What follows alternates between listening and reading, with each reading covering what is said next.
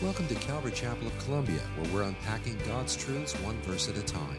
And now here's Pastor Tim with today's message. Turn with me to Luke chapter 17. Luke chapter 17 this morning, and we are continuing the Follow Me series, which is the life and the ministry of Jesus in chronological order.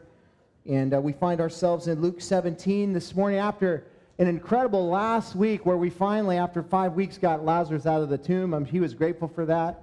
And we watched Jesus become the conqueror of the greatest enemy of life itself, is death. Jesus just, almost like the Conor McGregor fight last night. I mean, it was over before it started, right? So Jesus conquered death. He has power over death, and so that gives us hope this morning. As we left off last week in John chapter 17, or John chapter 11, in verse 54, here's what it says.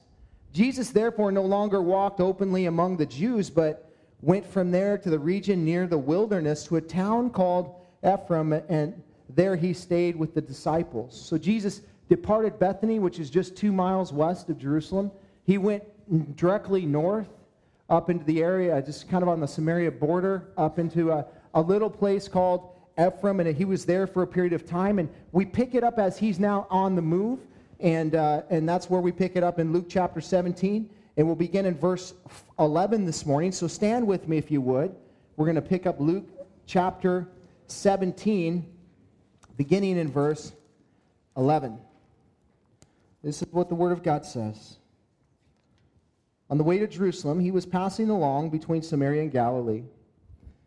And as he entered a village, he was met by 10 lepers who stood at a distance and lifted their voices saying, "Jesus, Master, have mercy on us." When he saw them, he said to them, "Go and show yourselves to the priests." And as they went, they were cleansed.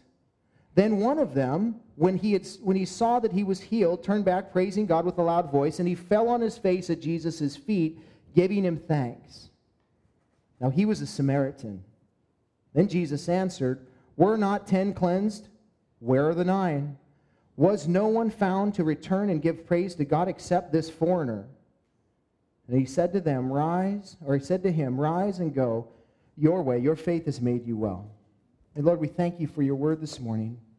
We thank you, God, for the hope that it brings in our lives. We thank you for the message, Lord, that you have to speak to us today about being cleansed of something that there was no medical help for. And Lord, we know it's a picture of what you've done for us. We ask you that you would help us to put ourselves in this story this morning. You would help us to recognize that we were plagued with leprosy at one time in our life. Jesus came to set us free.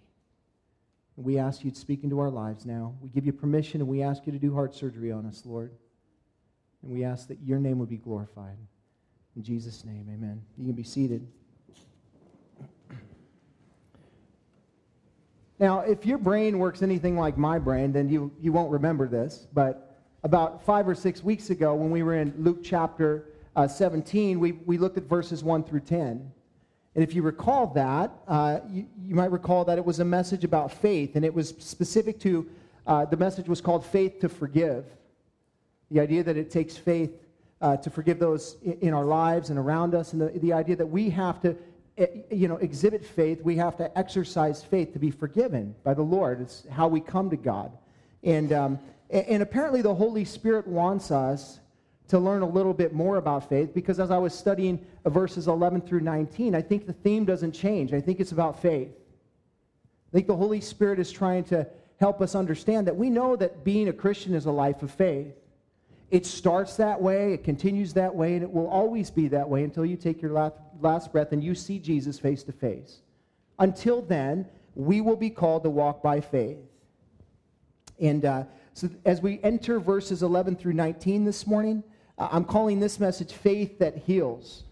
Faith That Heals. If you and I are going to experience healing in our lives, be it physical healing, emotional healing, mental healing, spiritual healing, then we're going to have faith. Just as the late 80s theologian said, George Michael, you got to have faith, faith, faith. you got to have faith, right? Now, I don't think it's a coincidence that this message, that we as a church body are in this particular scripture at this time, you know, considering where our nation is, considering that we are a nation that is in great need of being healed. We need healing among our nation right now. I mean, think about this. We were a nation that started, you know, as a united nation. We started as a people that came together that said, hey, we want to have this ability to express our religious freedom and all this kind of stuff. And yet somehow, 230-some years later, 7 years later or whatever, we are totally divided, completely divided. People have their own ideas about what they want to see done. And so you have these different parties, and everybody jumps on board with something, and so we could just divide against each other. And that really isn't the heart of the forefathers of our country, nor is it the heart of God. God is God is a uniter. And so I say all that to say that, you know, as a nation, the only way that we will ever be what we're supposed to be is if we have faith. The only way we're going to be really healed is if we return to faith, if we get back to faith, because ultimately that's how our country began. It was about faith. It was walking by faith. It was being united by faith. And that is the only hope for our country. There is no presidential candidate that is the hope of our country. No person can bring healing to our nation except for Jesus. And it's faith in him that really will make the difference. And so as the church, I want to exhort you this morning that we have to walk in faith in this world. Now, even as you consider what's happening now, you know, you have this news come out that, you know, the election may not be over, electoral votes can change. Listen to me, as a Christian, who cares? Who cares? Because the reality is that God is in control. God is in control, and if he decides to do something different, then we're going to praise him, right? Because praise will be ever on our lips. It will always be on our lips because we are focused on him and not anything else. And yet maybe you're here today and you're rejoicing and you're thinking, yes, there's hope for our nation now because this candidate has been elected, and maybe there's another side that's saying, man, we're doomed. We're doomed now because of this, and we see it. Listen, do we not have faith? I'm not talking about faith in a presidential candidate. I'm talking about faith in the God who establishes everything. Like, we got to have faith in him. If we have a hope of seeing healing come in our land and see divisions come together and unite as one another, brothers and sisters, then it's going to take the kind of faith that the Bible talks about. It's the kind of faith that we're going to have to exercise if we want to see that. Ultimately, it really shouldn't matter to the Christian who won this campaign because our hope is not in a president, it's in a king. We're not trusting for healing in our nation through a man but a Savior. We believe that God is in control, and we have to put our faith in him and him alone.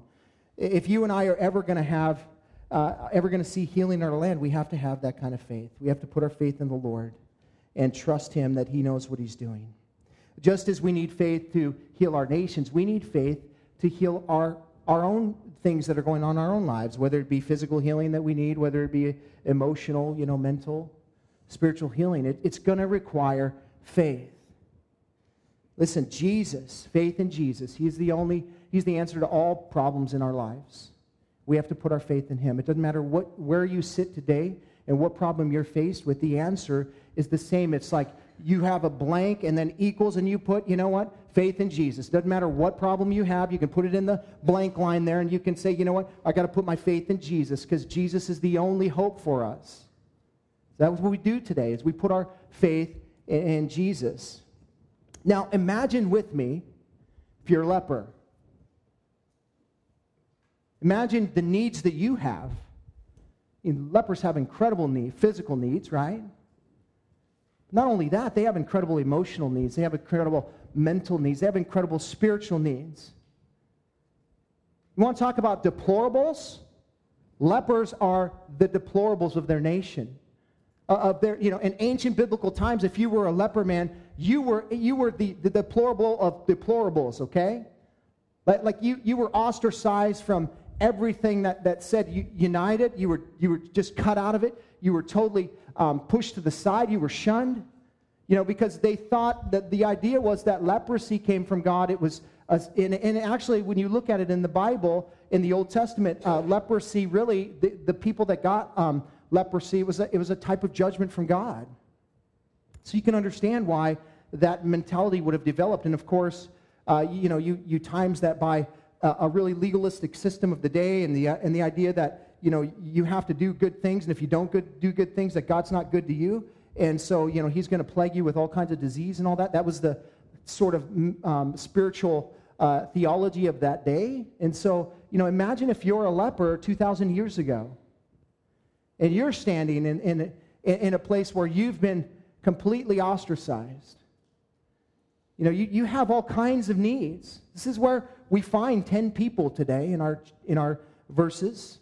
There's 10 of them, and there are many more. In fact, the Old Testament says that there were many, many lepers, you know, back in that time. And so, you know, this is where we find 10 specifically, and they have great needs. And their only hope is Jesus. Leprosy was a disease that was horrible, man. It would start with the deterioration of the inside. It would break your body down.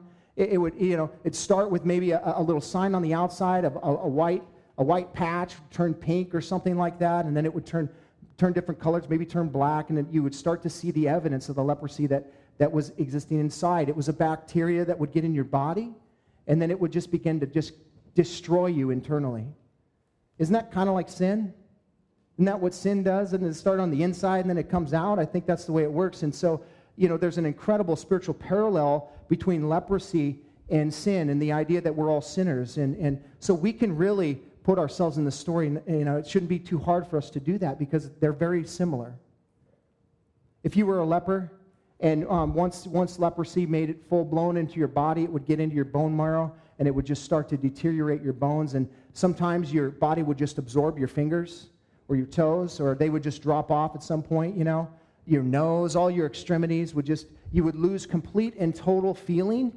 I don't know if you've ever thought about this, but as I was thinking about what it would be like to not be able to feel, to know how much pressure to put on something. You know, when you grab this, you only apply a certain amount of pressure because you can feel it.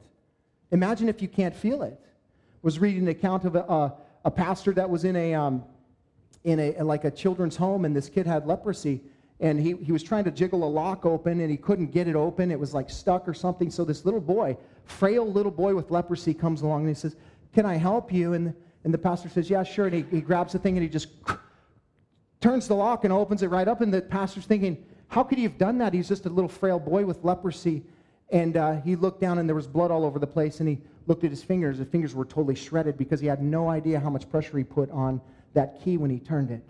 And it just that's what happens. It just destroys your nervous system. You have no idea how much, you know, people could just reach into a fire. They have no feeling. And your mind would not tell you to do that because, you know what, the signaling that the way our brains work is based on feel. It's based on nerves and stuff, you know. Don't do that because it hurts. It's hot. Don't touch that because it hurts. It will burn you.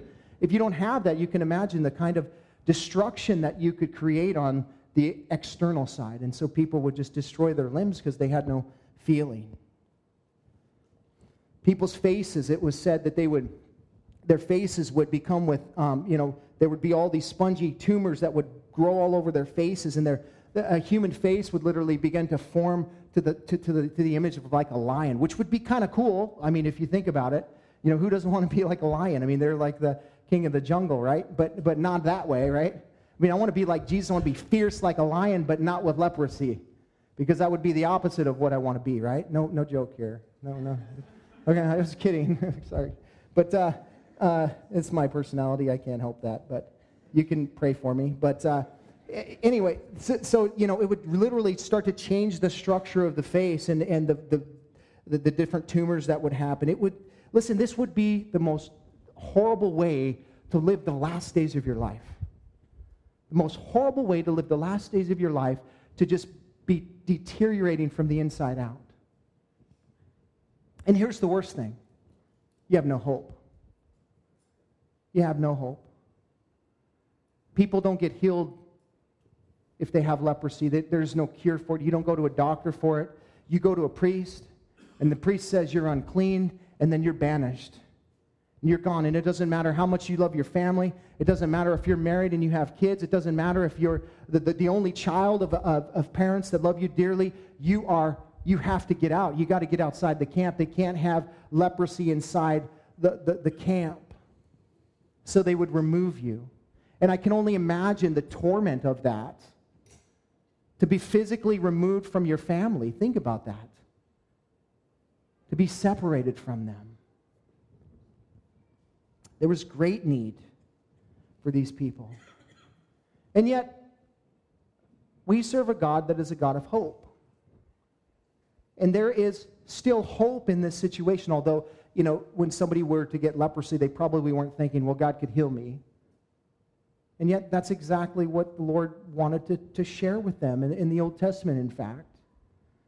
There's a chapter in the Bible that I guarantee you was the most worn-out chapter of the Old Testament that anybody would ever read if you had leprosy. It was Leviticus chapter 14 that talked about how you could be cleansed of leprosy, like when you were cleansed from it, like if there was a point in time in which you could be healed from leprosy, this is what you would do. This would be the procedure. And they probably went over it and over and over again. Now, if we ever get clean, if we ever are clean at some point, then we will follow this procedure, and this is what we'll do. We'll go show ourselves to the priest, and he'll take some blood, and he'll put it on my right ear, my right arm, my right foot, and we'll go, and they'll declare us clean, and we can be reconciled to our families and all that. So you see the picture of the gospel in that. It takes the blood. You have to go before the priest, the high priest, who is Jesus himself, and he will anoint you with blood, and then you're proclaimed clean. And then you can be reconciled to your family, to your friends, to those who love you. It's an incredible picture. Yet for these people, they would probably, most of them would be hopeless. They would think, yeah, God could do that, but he won't. Listen to me. God wrote a chapter in the Bible for you. Like whatever you're dealing with, there's a chapter in the Bible about it for you. God wants to restore hope in you because He's a God of hope. And so, if you're like me, when I'm struggling with something in my life, I'm looking in the Bible about what it says about that. I want to find hope in my situation. I want to know that God can see me through, and even if He doesn't take me out of my circumstance, that He's going to see me through it. And so, we have these worn-out places in our Bibles, right? We go to places like Romans 8:31, where we're reminding ourselves that God is for us; He's not against us. We remind ourselves that that He has a plan and a purpose, and that it's a good plan. In Romans 8:28, we go to these different places in our Bible. You have those go-to places in your Bible because you know God is a God of hope, and He sent a Savior to save you, and He sent His Word to declare promises to you. And so there's always hope. And no doubt these people were looking for that hope in chapter 14 of Leviticus. And yet it never happened before. No one had ever done that. They'd never gone and shown themselves to the priest. Of course, we have some healings in the Old Testament. We have a few of them of people that had leprosy. We had Moses who had leprosy, and he was like, whoa, I got leprosy, and now I don't, now I do, now I don't, and in his cloak or whatever. And God was showing him in the power. I've got power to do all kinds of things. I have power over even leprosy, Moses. Can you trust me? And then we see that later his sister gets leprosy. And she's plagued with that. And Moses prays on her behalf. And the Lord takes it away. Part of one of those famous stories in the Old Testament is the story of Naaman, where the Syrian commander that is plagued with leprosy was a great man. He was kind of this God-fearing man. He had a Jewish servant in his house, and she told him about the God of Israel. She told him about Elijah, and so Naaman goes and he tries to meet with Elijah. Elijah won't even meet with him. Just sends a servant out to him and says, "Hey, just go and wash yourself, dip yourself 7 times in I think it was the Jordan or whatever, and you'll be cleansed." And Naaman's thinking, "Dude, I'm a commander of an army. You won't even meet with me. You think I'm going to look like a fool and go out into a dip myself 7 times, that's going to heal me? No, I need medicine. Like, how am I going to get healed? I don't get it." And so he goes on his way as if he has no faith in that.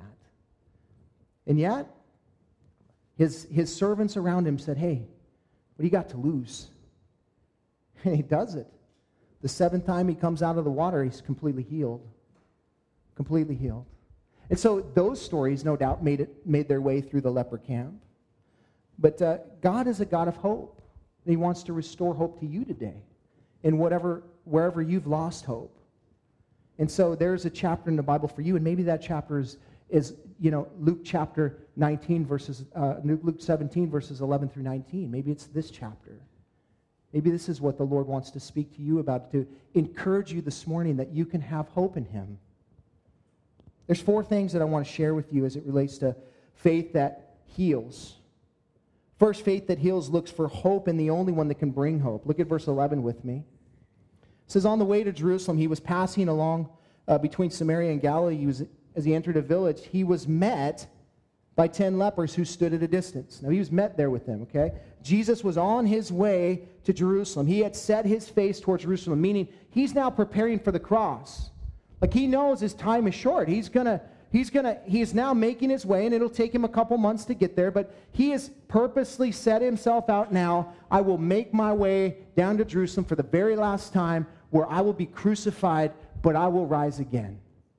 And so all along the way, Jesus is trying to bring hope to the people, because he knows that there's going to be a moment in time for 3 days when everybody that heard his message is going to question it, and they're going to wonder, is he really who he said he was? Why do you think he continually told his disciples, I'm going to die, but I'm going to rise again? Hey, guys, I'm going to die. I'm pretty sure that when we get to heaven and we listen to his messages, that was in every one of them, kind of like an altar call at his church service.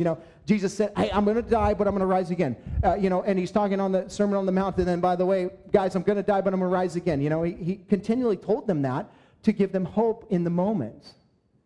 And he does that with you. Listen, God knows your life from the beginning from the end. And he sows words into your life. He sows scripture into your life. He sows promises and words of comfort and peace into your life for the moments that he knows are coming. Like when you wake up one day and he knows what's coming that day, he's already gave you what you need. He already gave you his word. He already gave you that hope that you can cling to in the darkness, because he's the light. And so he'll bring to remembrance those things. You're like, wow, I forgot about that, man. God, you're so good that you would do that. And so he's on his way down. He's making his way to Jerusalem. We find him somewhere along the border of Samaria and Galilee. And I love the fact that God doesn't name the city. Because if he would have named the city, what would happen is there would be a shrine set up there, and all the lepers in the world would go to that city, because that's where Jesus went, and that's where he healed 10 lepers. And so we would set up this big shrine, and everybody would go there. You need healing, you got to go to this city, because that's where Jesus did this miracle. And God says, that's not the way I work. I'm working everywhere at once. Like, I don't have to be in a geographical location for you to get anything. You don't got to go to Toronto to get the blessing, if you know what I mean. You can get it now, because the Holy Spirit is present in us. And he's present in this place. Because where God's people are, his Spirit is. And his presence is. And so, we don't have the name of the city. We don't know much about the city. But what we know is that it says here that Jesus was met by 10 lepers. Now, I find that interesting that it says that he was met by them. Not that Jesus came to meet with 10 lepers, but Jesus was met by.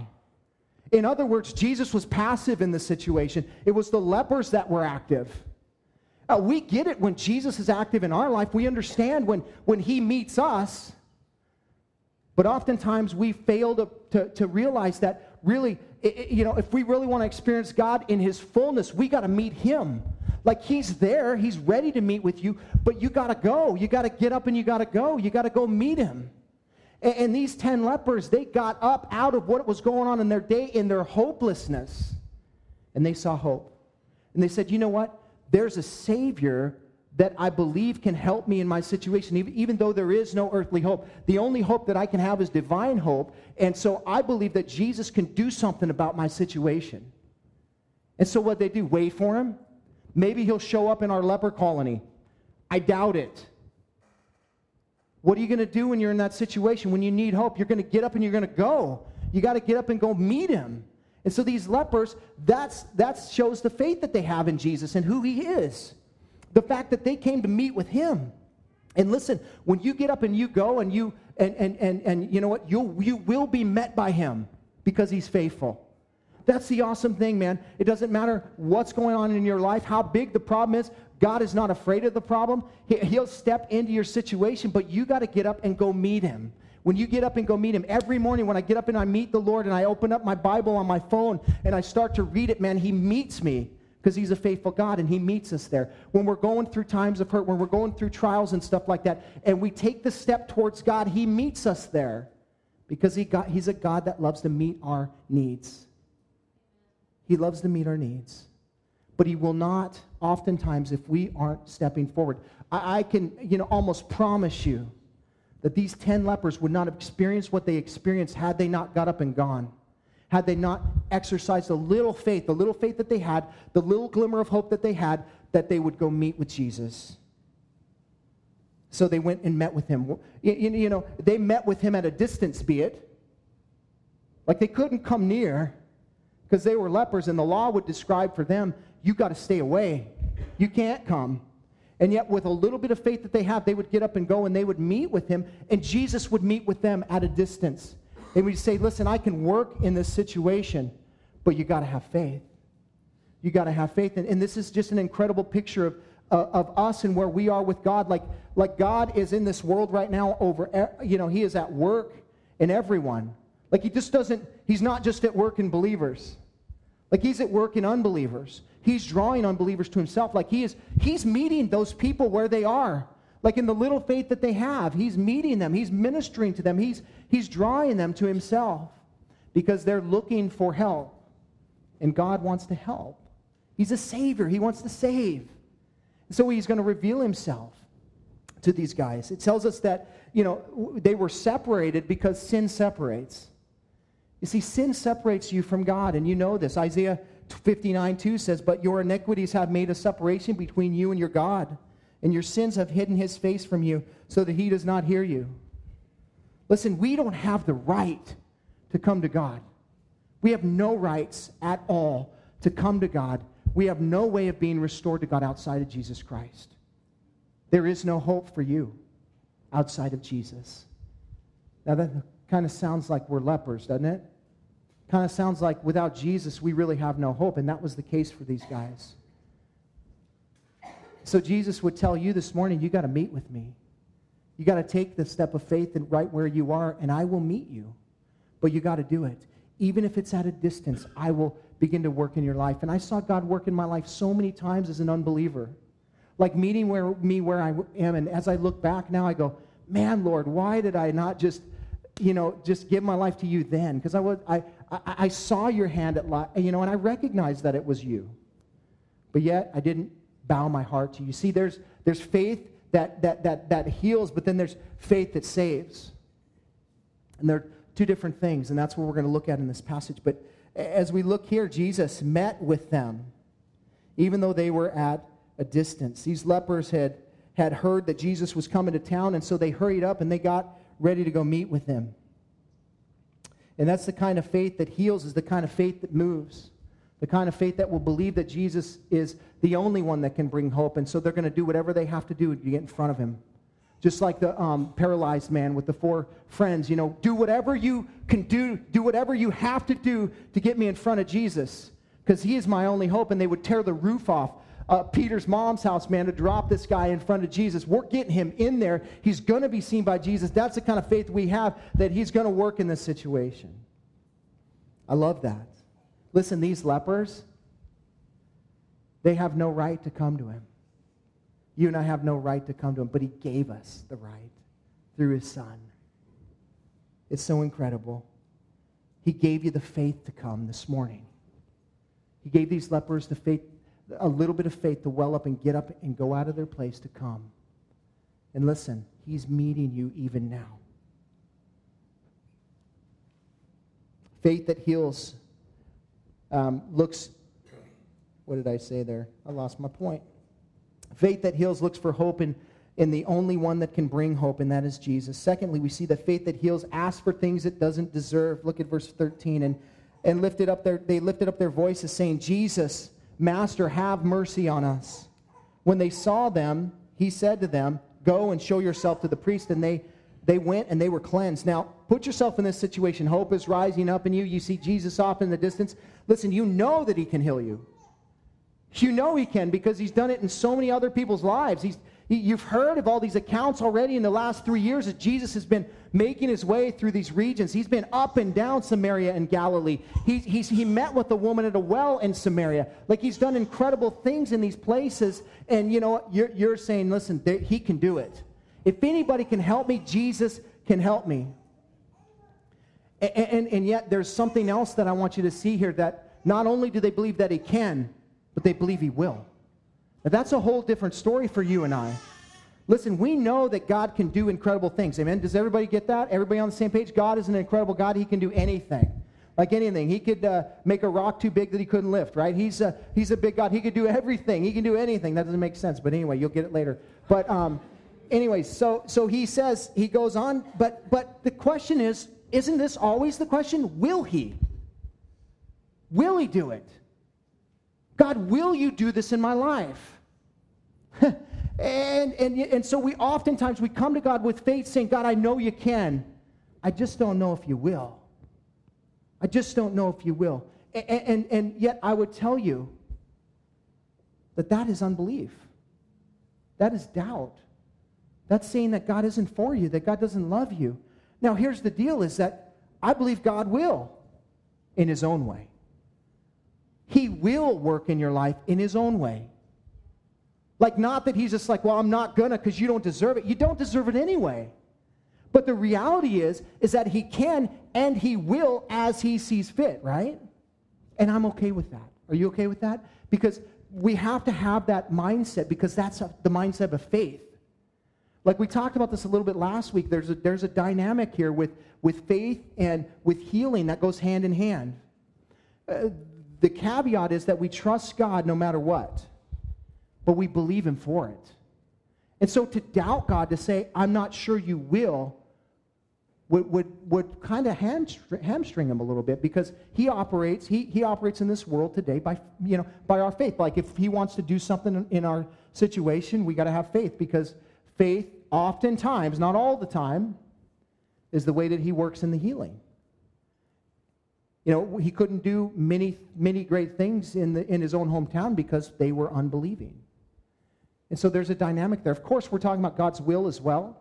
The idea that, you know, it has to be God's will for anything to be done. It doesn't matter what it is. It has to be absolutely in his plan. Like, if I got something going on in my life and God says, well, I'm going to use that to press you into me, so I'm not going to take it away from you, then we got to be okay with that. Like, that's part of his plan. That's his will. But he's still at work. He still loves you. He's still going to give you the faith to see it through. You got to trust him with it. You got to have faith in those moments. So these guys are coming to Jesus because he is the only hope for them. And they lift up their voices and they say, Jesus, the name above all names. There's power in the name of Jesus. And they call him Master. Now, this is an incredible word. It's not just simply saying, hey, you're the king of all and all that stuff. What this is saying specifically, it's only used 7 times in the New Testament, this specific Greek word. And it's only used in the book of Luke. And 6 out of the 7 times it's used by believers. But this is the only account in the Bible of this word being used by somebody that isn't already believing in him. That hasn't already believed in him, that isn't given him their lives. And we see that that there were 10, but only one of them gave them. So we see that in the picture here. But you know what this word means? I love it, man. It means the one that stands above all. The one that stands above all. These guys recognize who Jesus is, that he stands above all. They might not have it all theologically correct. I guarantee you they don't think he's God. But they understand that he is above all. That he is like supreme above everything. And he's above their leprosy. Now, I don't know how you use that word with Jesus when you call him Master. I don't know what you mean by that. Because in our world, you know, our definitions change. Like, we don't have a constant definition. Like, we change it, so we're not sure what words mean these days. So when somebody says, yeah, I got faith, you have no idea what that means. What does that mean, you have faith? You have faith in what? You have faith in your dog? You have faith in your car? You have faith in, an idol? What do you have faith in? That's what matters. So our words don't, when you say Master, what are you saying to God? God wants you to know that He stands above all things in your life. And so when you use that word, you can use it in that way. Master, you're above everything, God. I'm recognizing your power to work in this situation. I'm recognizing who you are, that you are all-powerful. You are almighty, that you stand above everything. You are holy. You are separate from all of this. You are master. They believe that Jesus has the ability to work in their lives, but they also believe that He will. And so they come to Him, and what is their request? Their request is one of, hey, Jesus, heal us because we deserve it. No, they plead for mercy. And when you plead for mercy, you're pleading for something you don't deserve. Mercy is showing compassion and pity on somebody that doesn't deserve it. And you know what the Bible says about mercy? It says that God is the God of mercy. Like Ephesians chapter 2 tells us that God is rich in mercy.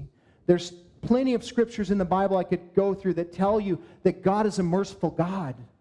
Like He gives us what we don't deserve. All of us, none of us deserve heaven, and yet God extended it. He's merciful. He's merciful and He's gracious. Now those two words go hand in hand. To be mercy, they're both about. They're both this idea of mercy is not getting what you deserve. Okay, the idea of grace is getting what you don't deserve. So it's all about your relationship with the situation. Like I'm not getting this, or I am getting this. So when it comes to mercy or grace, if God's being merciful to you, then He's not giving you what you deserve. If God is being gracious to you, then He is giving you what you don't deserve, you see. And so, they go hand in hand. But here they say, God, would you just be merciful in my situation? I know there's plenty of you here that are asking God to do that. God, would you just be merciful? Would you help me in this situation? And He's a merciful God. And He does extend His mercy upon us. The fact that you're breathing here right now is God being merciful. He's merciful. He loves you. These lepers are banking on the mercy of God here because they know they don't stand a chance of receiving healing in their lives based on who they are. They don't stand a chance of it. They don't deserve it. And yet, Jesus is a merciful God, and they're depending on His mercy. Say, Jesus, have mercy on us. I love this. And it says that He saw them. He saw them. He sees you. He sees you right where you are. He sees you in your loneliness. He sees you in your darkness. He sees you in your worst moments. And He says, I love you. And I know you're going through a tough time. I know that you're struggling. I know that you're questioning. But let me lavish my love on you. I love you. You're not going to do anything that's going to push me away from you except for reject me. Don't reject me. Invite me into this place. Let me give you mercy. He saw them. And when He saw them, what did He do? He said to them, I love that because it's God seeing you in your situation and then meeting you with His word. That's what He does. He's given us this. He's not here physically, but He is here spiritually. He is here, and not necessarily in a way that we can see Him, but His word is as powerful as it ever has been. And so when we apply that to our life and our situation, man, we watch Him work. That the healing came right then in His word. When his word came forth, because there is power in His word. So when Jesus speaks, stuff happens. Like when He says, let there be, boom, there is.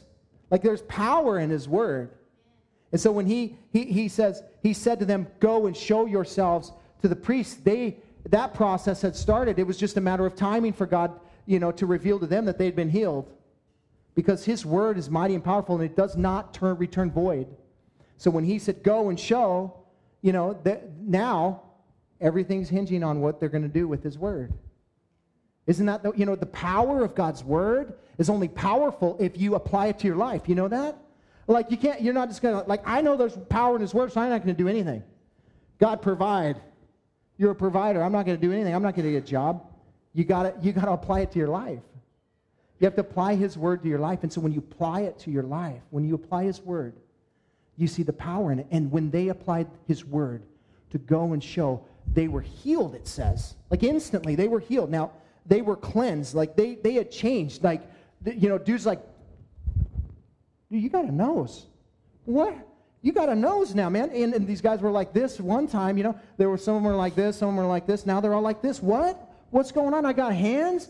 You know, I mean, they take their hoods off. You know, their faces are back to normal. Whoa, man, you look like you freaked me out before, but you still do. But okay, you look normal apparently. But, you know, the whole idea that they were cleansed by his word. Like his word met them. And when they activated it by faith, they had to walk by faith in his word. And when they did that, they noticed that they were cleansed. And the application for us is to take God's word and to apply it to our lives and do what it says and trust that it's going to transform your life. And it will, because it's a sword. And it's like a surgical tool. And it cuts away the things that don't belong in your life. And it tells you, no, that's not good for you. Let's cut that out. Now, you have a choice whether you're going to apply that to your life or not. And you can either become more like Jesus or not. If you want to become more like Jesus, you've got to apply his word in your life. If you want to see the power of his word in your life, you've got to apply it. They asked him for mercy. He told them to go and show themselves to the priests. And then it says they were cleansed. They were cleansed. Just like you, when you confessed your sin to God, and you said, Lord, I need a Savior, and I believe Jesus is that Savior. I believe that he died on the cross and he rose again from the dead, and I'm putting my faith in that. I'm putting my faith in your word, in what it says about Jesus, because I wasn't there, and that is faith, trusting and believing without seeing. So I'm putting my faith in that, and when you do that, you are immediately cleansed. Your sins are gone. You've been wiped clean. You have no more on your slate. You are been washed in the blood of Christ. You are clothed in this white robe. And you know, even God tells the prophet Isaiah, he said, let us come reason together. Like, that's a reasonable thing for us to come to God and to lay our burdens down before him and to bring our sin to him and let him wash us with his blood. Wash us white as snow, he would say in that passage. He cleanses you when you put your faith in him, when you actively walk in his word. And as a believer, you're cleansed, you're justified. Not based on anything you've done. You don't deserve it. But he gave it to you because he's a merciful God. Faith that heals is also a forever grateful faith. Look, check this out, verse 15. Then one of them, when he saw that he was healed, turned back, praising God with a loud voice, and he fell on his face at Jesus' feet, giving him thanks. And I love now he was a Samaritan. Just like put that out there, like he's a Samaritan. So here's what happens is once they start to notice that they're being transformed and changed, like in the instant that they activated his word by their faith, once they saw that they were healed, they turned back. They turned back to Jesus. One of them turned back. He said, man, I recognize, listen, this is the thing, is God works in every person in this world. It doesn't matter if you're a believer or an unbeliever. God is at work. God worked in so many ways in my life. I can tell you one time I was in big trouble. I mean big trouble, like federal trouble. Now, I didn't kill anybody or anything, but I lived in Montana, and they my parents used to clean a bar. And when I was like 19 years old, they asked me to go clean it. And who at 19 is not going to go clean a bar and not saved? Hello, I'll do it. And so I go in there, and me and my buddies are in there messing around, and they got, in Montana, you can gamble. So they got gaming machines. Well, did you know messing around with those things is a federal offense? And I had just, you know, been with my friends a couple of weekends before, and I watched them rip off a bunch of vending machines with a magic dollar bill. I won't tell you how to do it because you'll probably try. But I went into this same mentality. I was trying to apply this incredible knowledge that I'd been given, you know. So I go into this bar, and I try and do this thing that we were doing with the dollar bill, and it didn't work. The dollar bill got stuck in the thing, and I was like, oh, no big deal. Whatever, it didn't work. Didn't think anything of it until I got a call the next day by the Federal Gaming Commission of Montana. And they said, hey, do you want to go to prison for a while? And I was like, no, thank you. And he said, well, you need to come in and meet with us because, you know, you are facing that kind of criminal charges with what you were trying to do. Apparently, they have, you know, they know the time and everything when you put a dollar bill in there. So don't ever do that, by the way. But I end up, I'm praying to God. Like, I don't have a relationship with God at this point, but I'm trying to get one now. And I'm praying with everything that I got. I'm like, God, you got to save me here. Like, this is serious. I can't believe that I was messing around with this stuff. Man, I need you to save me. Will you save me, please, God? If you do this, I won't do this stuff anymore, man. And you know the prayer because you've done it. God, just get me out of this situation. I need this physical situation. I need this physical healing to happen, but I'm not really worried about the rest of it, right? And so God does get me out of it. I, you know, got out of it with some community service or whatever. And my point in telling you that is because I wasn't looking beyond that. As soon as I prayed that prayer and God gave me what I wanted, I was out. Like, I wasn't worried about what I said to him in the moment. I was like, oh, well, that was coincidental. I guess I'll go live my life however I want now. And, you know, the reality is that, you know, God heals people that don't know him. God works miraculously in people that don't know him. It's not like he's only doing this in believers. He's doing this in unbelievers' lives. And it's a way that he's drawing them. You know, he's trying to help them see, yes, I am here. I do exist. I love you, and I will work in your life. You have no, you know, you don't deserve me doing these things, but I'm doing it because I'm a merciful and gracious God. And so, you know, but they're not looking beyond. And so 9 of these guys are in the same camp I was when I was 19, and I prayed to God, and I just took his blessing, and I bailed on him. But one of them said, hold on a second, there's more to this Jesus than just this one physical healing that I need. Like, that's temporal. Maybe he got it in the moment. I don't know what was going on in his mind, but what we know is that he turned back to Jesus. Like, there was something that changed in his life that he was like, whoa, that was awesome. I'm going back that way. Like, I want more of what he has. So he turns back to Jesus, man, and with a loud voice, like that word in the Greek is like with a megaphone. He's like, praise God. You know, he's just going off, and he didn't care about what anybody else thought in those moments, because he knew that his life had just been transformed and changed, and he was all about Jesus at that point. Who cares what the world thinks? I was a leper, but I'm no longer a leper. I was dead, but I've been made alive. Like, I was unclean, but now I'm clean. This guy was praising God with everything that he had. And as he approaches Jesus, the closer you get to Jesus, the lower you start to get. The closer you get, the lower you start to get. And before you know it, he drops on his face before God. He's right at his feet at that point, and he just drops down in a mode of worship. You know, praise is something that sort of progresses us towards God, but the closer we get, the lower we go. And then all of a sudden, that's what I love about, it's called praise and worship, and we have an incredible worship pastor that knows how to do that. You know, he knows how to draw us in with praise and then put us down on our face before the Lord. And that's what it's meant to do. We enter his courts with praise. But by the time we get to the sanctuary, buddy, we are on our faces. Like, we are an intimate time with the Lord. Like, you are awesome and I am not. You are holy and I am not, Lord. Thank you for what you've done. And he fell at his feet. Now, Luke makes a mention of his nationality here, like who he is. This guy's a Samaritan. Now, if anybody should have done this, it should not have been a Samaritan. There were 9 Jews. And Jesus, by the way, he said, go show yourself to the priest, because one of them was a Samaritan and 9 of them were Jews. The 9 Jews should have turned around and came back. They had that belief. They understood that when that happened, like, that was God. And yet the foreigner comes. The foreigner. It's a picture of the Gentiles. It's a picture of what God was going to do through Jesus, and that the Jews would reject him. They wouldn't accept him, and yet the Gentiles would come.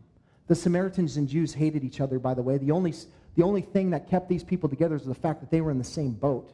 Like, they were lepers. And they were shunned from everybody else. But man, when they were clean, they were split, divided. Hey man, you go your way, I'm going my way, because you got your priest, I have my priest. The only one to return was a foreigner.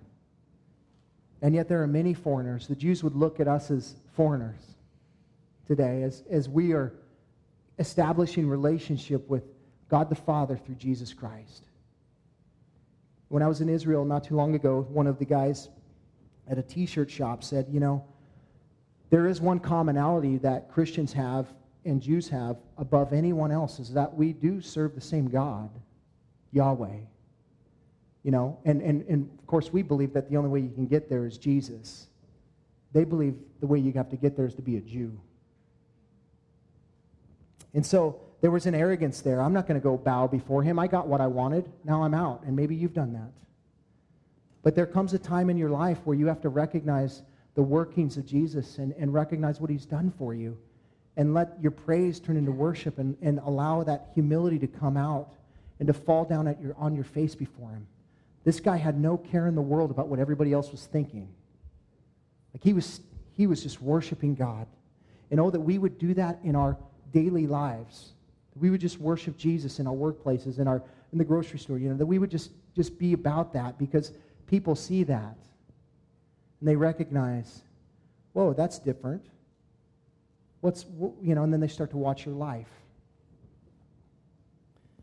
This guy fell at the feet of Jesus. Next, look at the verse 17. Then Jesus answered, "Were not 10 cleansed?" Three questions. Were not 10 cleansed? Where are the 9?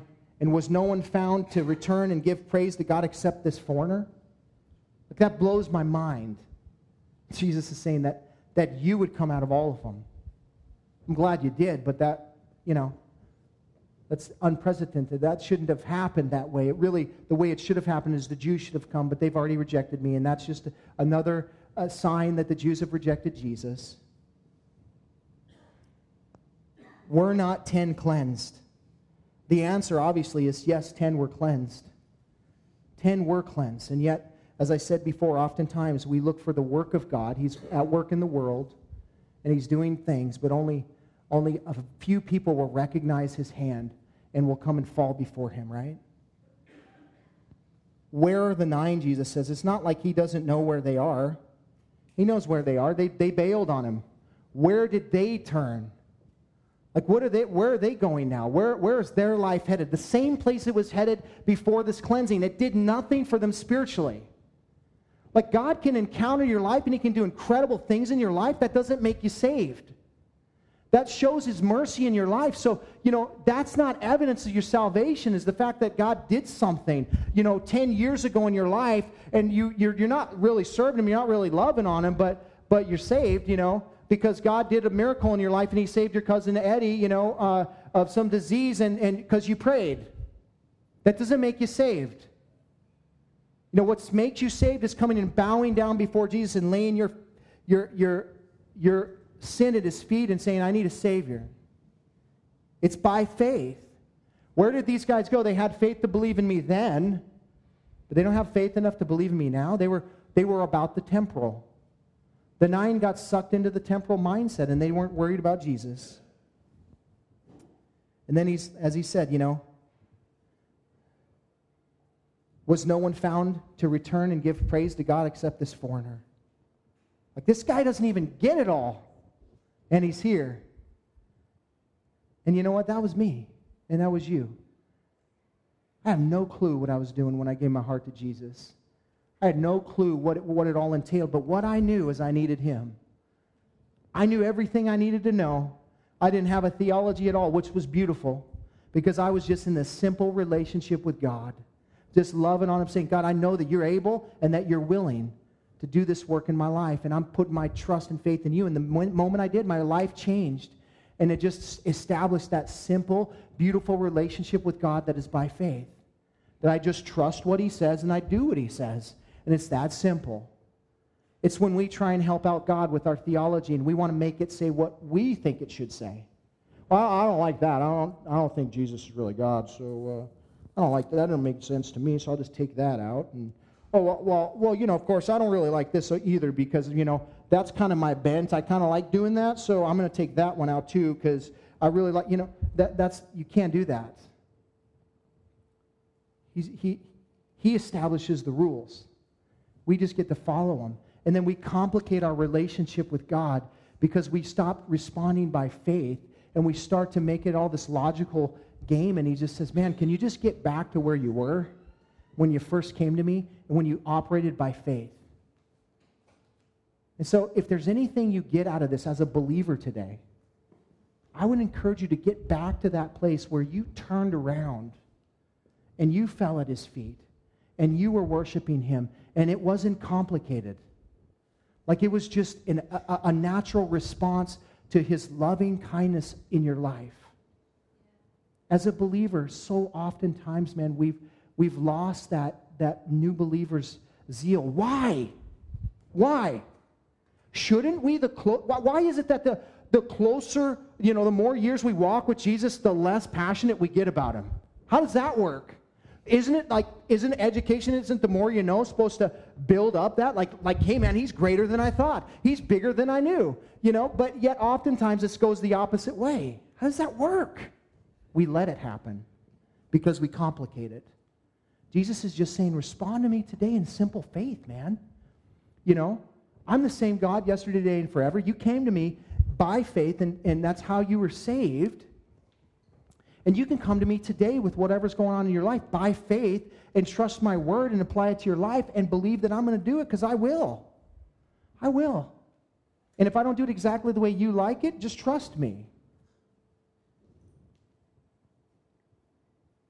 Listen, it's an indictment on God's church. That last question he asked. Do the foreigners have to come to show us how to do it? Do we need other people outside of the church to come show us how to be Christians? Did the Samaritan have to come show the Jew that Jesus was the Messiah? They had all the knowledge. And I'm saying we have knowledge in this place. Let's apply it. Let's act like we believe what this says. And let's just make it simple, right? Listen, the one that came, when he did come, when he did turn, when he did fall down before the Lord, Jesus said, rise. Almost, you were dead, now you rise. Rise and go your way. Your faith has made you well. Or, another translation of that last part is, your faith has saved you. Your faith has saved you. Faith that heals doesn't only touch your physical life, but real faith that heals, translates into a spiritual healing. And that's the whole point of it. And listen, God is not about the external stuff. He uses the external stuff to get to the internal stuff. And he wants to use this external stuff in your life, whatever it is, even though it's hard even. He wants to use those things to do something spiritual in your life. You got to trust him with it, and you got to walk by faith in it. And so he would tell you this morning, man, just trust me. Just come by faith and allow me to make you well in your situation. Whether it mean he just gives us the ability to walk through it, or he gives us some comfort to get through it, or he takes it away, whatever it is. These lepers were transformed, man. Their lives were forever changed, and 9 of them continued on the same path they started with. They didn't change, and so they weren't saved. But this one, his life was transformed. He was completely changed.